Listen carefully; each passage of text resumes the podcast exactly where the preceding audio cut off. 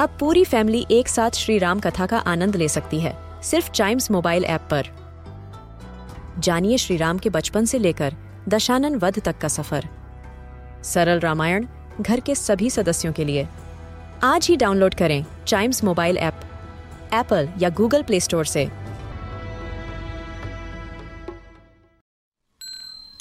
This is Chimes Radio, original podcast. बच्चों, इस कहानी का शीर्षक है चिड़िया और बंदर। जंगल में एक पेड़ पर चिड़िया का घोंसला था। एक दिन बहुत ही ज़बरदस्त ठंड पड़ रही थी। ठंड से कांपते हुए कुछ बंदरों ने उसी पेड़ के नीचे शरण ले ली। पहला बंदर बोला, कहीं से आग सेकने को मिल जाए तो ठंड दूर हो सकती है। दूसरे बंदर ने सुझाया, देखो यहाँ कितनी सूखी पत्तियाँ गिरी पड़ी हैं।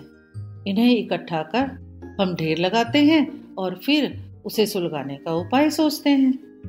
बंदरों ने सूखी पत्तियों का ढेर बनाया और फिर आग के पास बैठकर सोचने लगे कि ढेर को कैसे सुलगाया जाए।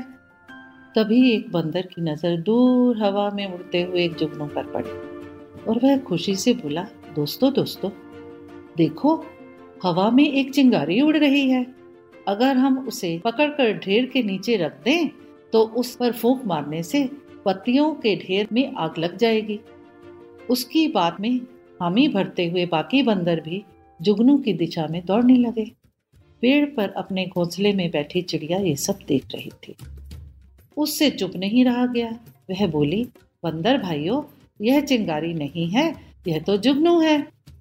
एक बंदर क्रोध से चिड़िया की तरफ़ देखते हुए बोला मूर्ख चिड़िया, चुपचाप घोंसले में बैठी रहो, हमें सिखाने चली हो। इसी बीच एक बंदर ने उछलकर जुगनू को अपने हाथ में बंद कर लिया। जुगनू को ढेर के नीचे रख दिया और सारे बंदर चारों ओर से फूंक मारने लगे। चिड़िया ने फिर से सलाह दी, मित्रों, आप गलती कर रहे हो।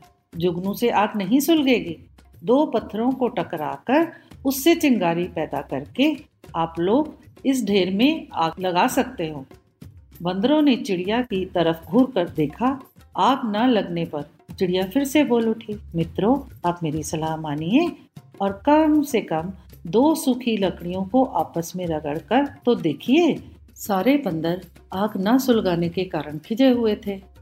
तभी एक बंदर क्रोध से भरकर आगे बढ़ा और उसने चिड़िया को पकड़कर ज़ोर से पेड़ के तने पर दे मारा। और चिड़िया फड़फड़ाती हुई नीचे जा गिरी इस कहानी से हम क्या सीखते हैं? पंचतंत्र की हर कहानी जीवन को सही तरीके से जीने का पाठ पढ़ाती है। इस कहानी से भी हमें दो महत्वपूर्ण सीख मिलती है।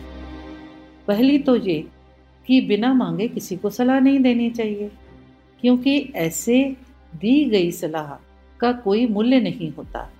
और दूसरी यह कि मूर्खों को सलाह देने का कोई लाभ नहीं होता, उल्टे सलाह देने वाले का ही अंत में नुकसान होता है।